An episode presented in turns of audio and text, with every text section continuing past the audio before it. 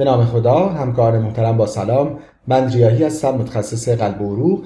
یکی از trial های مهم اخیر trial DOREMI بود که در شماره August 2021 New England Journal of Medicine منتشر شد و milrinone رو در بیماران شوک cardiogenic به عنوان inotrope ی که بیشتر بهش امید هست و ترجیح داده میشه و البته بسیار هم گرانتر مقایسه کرد با دوبوتامین. در این مطالعه رندومایزد هد تو هد که 192 بیمار در اون انرول شدن پرایمری آوتکام مجموع این هاسپیتال دیس فرام any cause stroke TIA و حوادث قلبی و کلیوی بود و سکندری آوتکام هم تک تک این حوادث بود.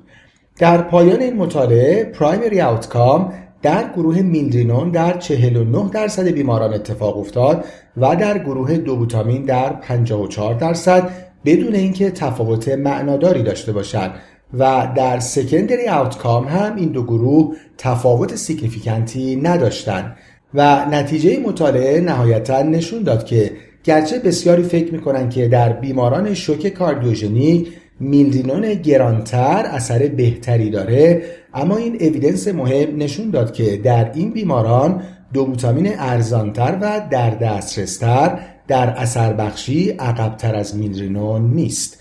همکار محترم از توجهتون سپاسگزارم. خدا نگهدار.